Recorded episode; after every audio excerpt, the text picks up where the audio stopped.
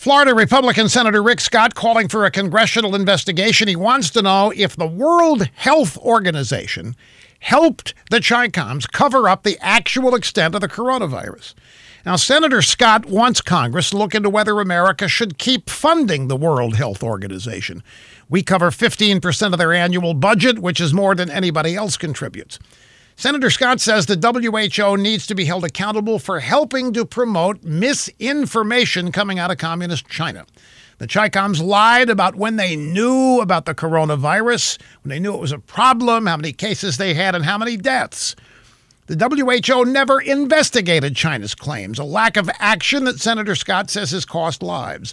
In fact, senior WHO officials praised the Chicoms for their handling of the pandemic which created a false sense of security about how serious it really was. The head of the WHO got his job with the help of the Chinese. Senator Scott Investigating all that's a fine idea, but you're going to face an uphill battle. This is an election year. The Democrats in Congress and their allies at Drive By Media have one target in mind when it comes to all this, and it's not China, and it's not the WHO, it's President Trump. The truth about how this started and how it spread is the last thing on their minds because they know and they don't want you to find out.